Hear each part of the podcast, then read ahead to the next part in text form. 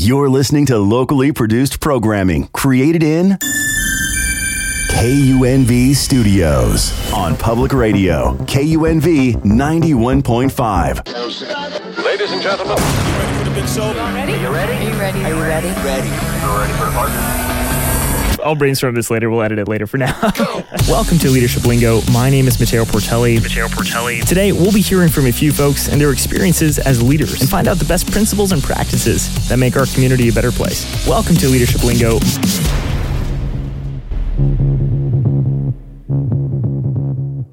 Hey, what's going on, guys? Welcome to Leadership Lingo. We are in Nashville, Tennessee, with Carly Loudon, who's a field rep uh, for North Carolina for Campus Victory, the Campus Victory Project. Um, really appreciate her taking the time to talk to us and, uh, and speak to you all about leadership uh, in a very unique organization. Campus Victory uh, fosters growth in students just like us uh, looking to get involved in their campus student government. Uh, so we got a wealth of knowledge here. Um, so, Carly, thanks so much for being on the show. Thank you for having me. I'm excited. So, Carly, uh, first question I've got is what do you do in your current position? So, what does a field rep do, especially in North Carolina? Uh, and day to day, what does that look like? Yeah, definitely. So, being a field rep for Campus Victory Project is broken down into kind of two separate categories. So, the first semester that we're working with the students, so from August to December, is mainly recruiting. So, we're finding students, whether that's Instagram, LinkedIn, student government websites like Greek life, Instagram pages, basically doing like a lot of Instagram and social media deep dives on these students and trying to find if they would be a good fit to work with our company. And then day to day for that section is a lot of stalking on social media, doing a lot of research on these students to make sure that they would benefit from coming to our conference and would end up wanting to work with us long term. The second half is campaigning. So once we find these students, we bring them to our conference, which is where we are right now, and then we help them build out their campaign, build out their coalitions that they're going to have working with their campaigns, and then we help foster all those ideas that we've, we've worked with and we've used in the past, and we share all that knowledge that we have and hope that they eventually win their campaigns in typically March, April, May time period.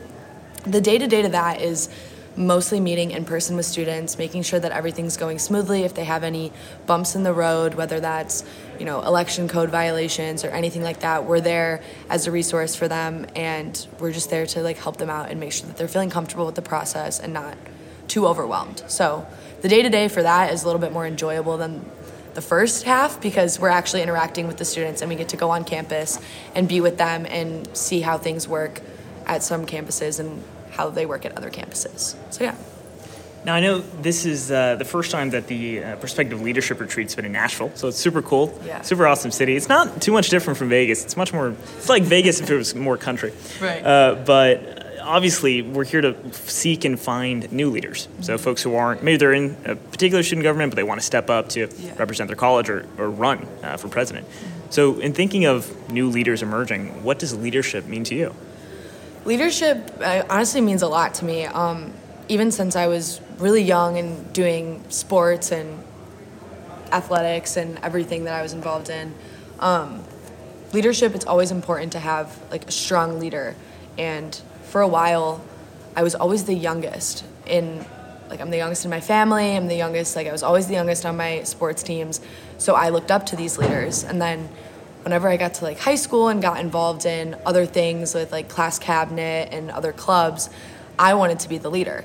And taking all the tools that I saw from, you know, other people that were above me and other things and putting that towards my own personality, I have become like a competitive monster and leadership to me is just the ideal of hating to lose and wanting to do anything that you can to put yourself and the people that are working with you above everybody else. And leadership is a huge aspect of our organization, and we want our students to be great leaders, and we want to relay all the information that we've gained from our past knowledge and past experiences to them.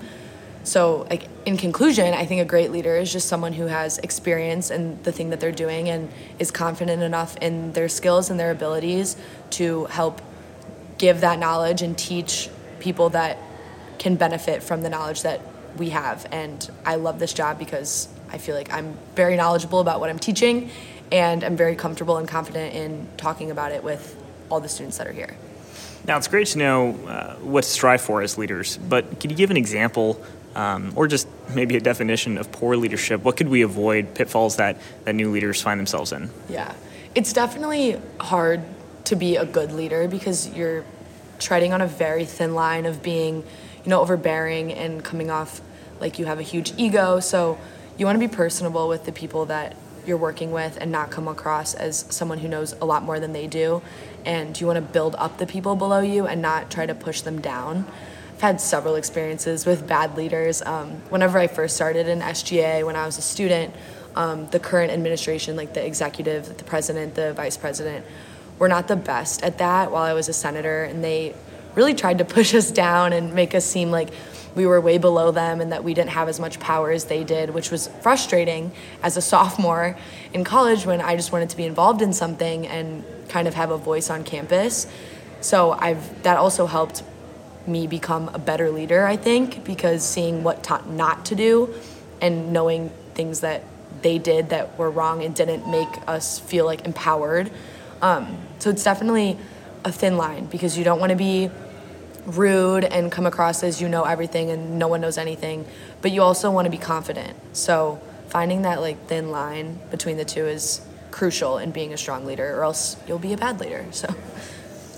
Now, in your capacity as a field rep, um, uh, before I go into this, how long have you been a field rep with? This uh, is my first year. So, but I worked with CVP for two years while I was in college. Okay. So, what was going through your mind uh, while you were with CVP in college when you actually applied to be a field rep? And you know, you're already a leader among your peers. Now you're like, all right, now I'm going to go foster other leaders in other colleges. Uh, what was going through your mind when you applied? Right. Yeah. My favorite part about CVP is the access that we have to students from all across the country. So when I went to Indiana University and I came as a student, my direct like correlation to CVP was Indiana University students, and I ran several campaigns for SGA in at Indiana. But I didn't feel like I was really reaching as many people as I potentially could. So when I wanted to, when I found out that I wanted to apply for CVP, I realized that I would have access to so many more students, so many more universities, and so many more opportunities to help other students, just like the rep helped me when I was a student at C, or when I was in college, and the CVP rep helped me while I was a student. So now you're a year in. With your confidence, you seem like you're doing great. What's one hurdle or obstacle or, or difficulty you've experienced um, since taking this new job? Yeah, there's definitely a lot of obstacles. I mean, when you're working with college students, I can say this because I was just a college student like six months ago. It's very difficult to get them to respond and to commit to things that they don't really feel comfortable with or they don't know a lot about. So, working with students, um, especially at universities that you know I'm not super familiar with, I just moved to North Carolina for this position, so I'm not overly confident or comfortable with with the universities and don't know a lot of students there trying to just get them to respond and like trust you and be like this is a legit thing a lot of people think that it's like a scam or that we're like trying to sell them something but it's a real program and a lot of people have benefited from you know the organization and the results are like they speak for themselves our win rate on student government elections is unbelievable in the sense of how many schools we work with. So I think that is one of the biggest challenges and just college students are difficult. Like they have so much going on and obviously we understand that, but we're trying to work with them and make them feel more confident and more comfortable with their student government campaigns. It is difficult to make sure that they stay engaged. So that would probably be the biggest hurdle is just working with students who are obviously the students we're working with are heavily involved already. So trying to get them to like commit to another thing is is a little bit difficult. So let's kind of cap that off then, right? Looking at some folks who are really um, involved and, and, they're, and they're interested in serving their peers. Um, let's say that one day, hopefully, folks listening to this uh, show uh, will come to a future uh, prospective leadership retreat. What if one day they want to be a field rep like you, right? And they want to help build up other folks uh, in their area or just move to a new area and, and, and, and help build up the future generation of leaders. Um, what advice would you give someone if they want to be a field rep? Well, I would absolutely encourage them to become a field rep and work for CVP. It's the best job I've ever had. And the community that we are able to foster here with not just the other reps and not just our managers, but with the students as well. It's it's kind of a it's a really strong we build strong relationships here. So that's definitely my favorite part. The advice I would give is to just be confident in what you're doing and know that what you're doing for SGA or whatever you're doing, as long as you care about it and are passionate about it, you're making a difference and you're reaching a bunch of people, whether that's students, coworkers, you know, family, whatever it is, you're reaching a lot of people and the connections that you're going to make will last you a lifetime. And just stay true to yourself, be confident and don't lose yourself in in the path because it is very difficult to stay on track and keep the goal in mind when there's so many other distractions in life but definitely go for it and be confident and love it and just do like whatever makes you happy and if that's being a field rep then absolutely go for it Carly, thanks so much. Thanks for what you do. Uh, it's, it's a delight uh, being here, learning uh, from you and all your colleagues. Um, but yeah, just thanks so much for coming on the show. yeah thank you for having me it was a great time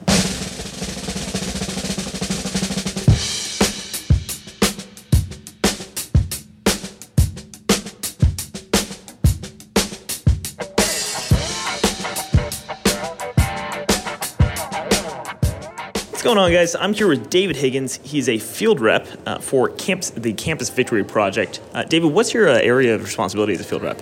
Yeah, so as a field rep, I do run the North Florida territory for the Campus Victory Project. Uh, essentially, I identify leaders within the state of Florida, um, people who we think are projectable in the long term, right? The vast majority of CEOs of companies, people who are members of Congress, any sort of large leadership role. Uh, one thing they have in common is about 75% of those folks were in student government and did have leadership positions uh, back when they were in college. So my job is to identify those people, uh, recruit them to be part of that organization, and then support them through their entire time uh, in the Student Government Association, then hopefully be able to uh, kind of build their capabilities to a point where uh, we can take that, whether they want to go in the private sector, whether they want to run for office, or whatever the situation may be. Uh, just setting folks up to be successful, we think have quite a bit of potential. Now, most folks that I've spoken to, most field reps, uh, got their start straight up through CVP and in student government. Um, I was wondering if you could tell us a little bit about your position uh, when you were in college, uh, what you did, and what the day to day of that looked like. Yeah, sure. So I was Senate President of Florida State uh, from 2018 to 2019. Uh, uh, one of those years I was with CVP as a student. I was recruited by one of our older field reps. I was actually there when the organization first started about eight years ago. Um, from the day to day standpoint, uh, probably the biggest thing I did was talk to students, right? I mean, every day we had office hours where I was uh, in my office for about three to four hours a day. Uh, I'd have students come up to me with, you know, whether it was an issue they had, whether it ideas they had, uh, and I would deal with them and try to figure out how I can address that and how I can maneuver through kind of the the bureaucratic nature of public universities and the different kind of funding that we had and all the different vehicles we could use to uh, kind of fix some of those things on campus. Another thing I did a lot of is work with the university and the administration. Uh, you know, when you're Senate president, you're a part of the boosters. So you're involved with athletics. You're a part of the foundation. So you have to help raise money uh, and pitch donors for the school. You're a part of bringing different speakers to campus and trying to almost set kind of what the Discord is going to look like at the university uh, through some of these student government programs. So on a day to day level, um, it was actually quite a bit. There's a lot of different things we had going on. So, were you a student senator elected by your peers to preside, or was this a separate position from being a student senator? Yeah, so I, I was a student senator that was elected by my peers in the Senate to uh, preside over the organization. Um, you know, and that was definitely a unique, unique uh, process to say the least. I mean, you know, it's one thing when you're going out and getting students at large to come vote for you. It's another thing when you're, you know, looking at individuals, no names, no faces, and know that, uh, you know, you got to get that person to like you, and you really got to get you know people to have faith in you. And you know all those people are also people uh, who have been in the senate before. They've seen how you operated on a day-to-day level. They've been in your committees. They've seen what your floor uh, speeches on the floor of the senate are. Uh, and so you know compared to just running for student body president which kind of tends to be a popularity contest uh, it really does become more about leadership and what people think of you. And being evaluated by people who you've spent a lot of time with who understand what your work ethic is uh, it's a different ball game, and it's kind of a humbling ball game as well. So obviously, running for to represent your constituency that's that's one style of leadership. It's very cultural leadership, um, and now. As if you were a president of an entire legislative branch, that's more administrative leadership, bureaucratic leadership, a lot more intimate.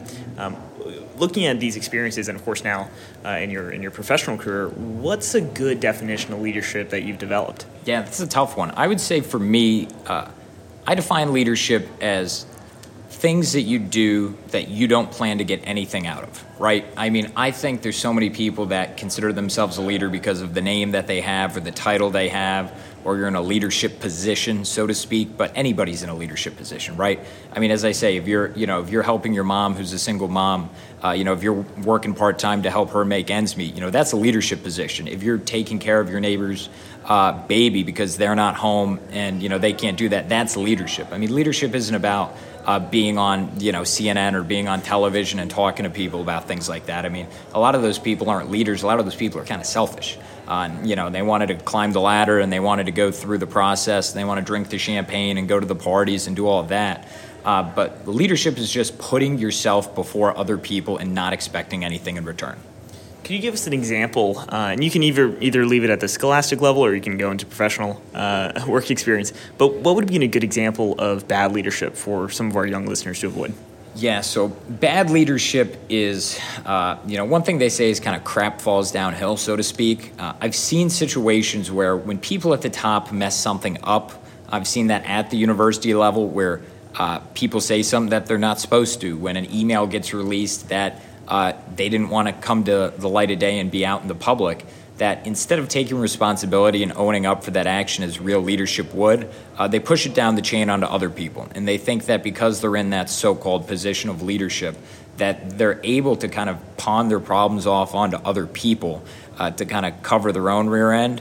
Uh, I've seen that time and time again, and I think that's just the worst worst version of leadership that you possibly can have because you know if somebody at the top doesn't if, if help the people below them and you don't feel like you're all on the same team, uh, no organization is going to function well. You're not going to be able to build a team with great people, which is the fundamental of leadership, is that you have to be able to build teams and build coalitions and get things done.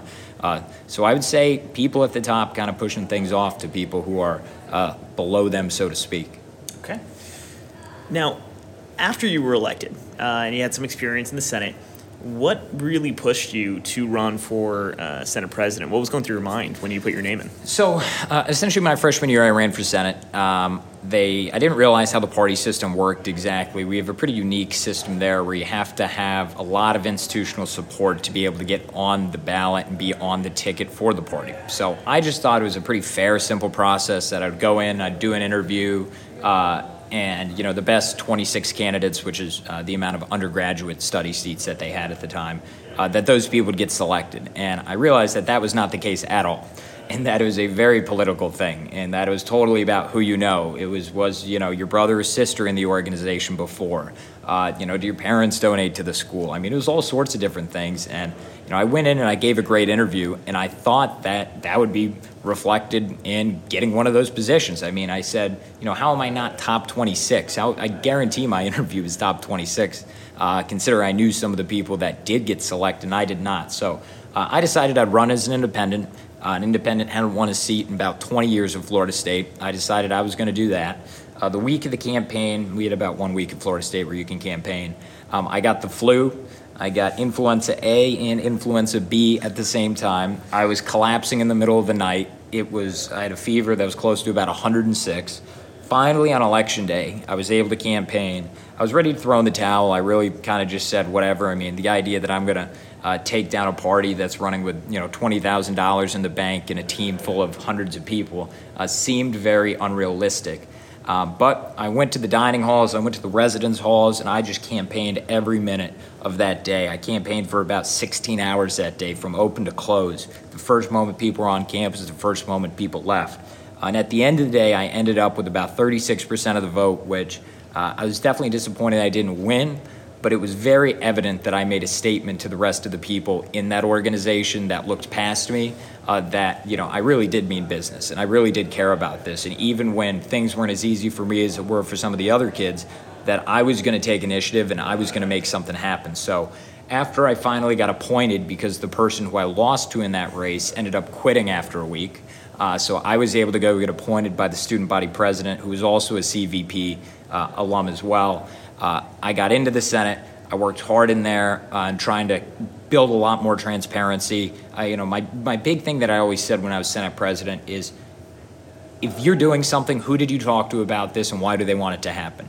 Because a lot of times I found that people wanted to do a lot of internal changes. People want to go to law school, so they want to deal with judiciary stuff and changing election code. And it wasn't really about going out to the student population as a whole, bringing people in and finding out what they wanted. Uh, and so I did quite a bit of that, and I think people really did take note of it. Um, after that, the former Senate president, who uh, was also a CVP student at the time. His dad's a federal judge now, and I believe Florida's in the 13th Circuit. I'm not totally sure on that. Um, but he pulled me aside and said, "Hey, you know, do you think you'd be interested in running for president? I mean, you know, I think you'd be a guy who could." Who could do this job as well as I did? And I mean, he's a very, you know, this kid who graduated Georgetown Law now. He's working at, you know, a top three law firm in the country. Very impressive young man. And I certainly didn't feel like I could put myself up against him at the time. Uh, and then after a while, and I talked to some other people, and I just said, look, I'll talk to individual people and see if they like the idea. It wasn't like, hey, I want to do this, will you help me? It was, hey, do you think I should do this? How can I help you? And once I was able to do that, I got a very positive response from people.